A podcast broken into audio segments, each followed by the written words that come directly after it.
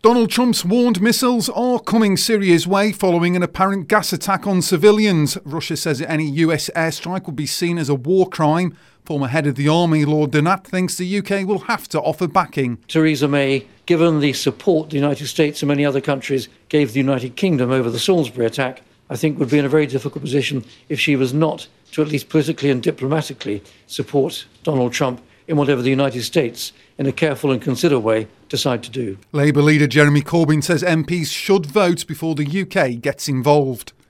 It's claimed the daughter of a former Russian spy who was poisoned in Salisbury last month has rejected an offer for consular assistance from Moscow.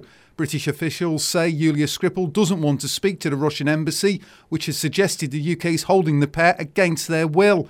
She was released from hospital this week as he continues to recover in hospital. Cheshire Police are warning Audi owners to be vigilant. They're reporting there's been an increased interest by car thieves in RS models.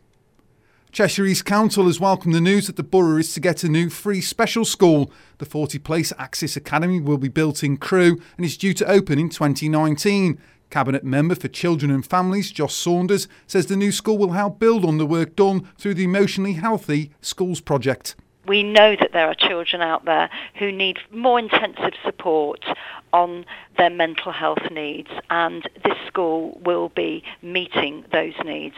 Mariah Carey spoken about living with bipolar disorder for the first time, saying she feared someone would expose her. The singer told People magazine she didn't want to believe the 2001 diagnosis. She says she'd been living in denial and isolation, but has now received treatment and can go back to doing what she loves writing songs and making music. And for these stories and more, go to silk1069.com.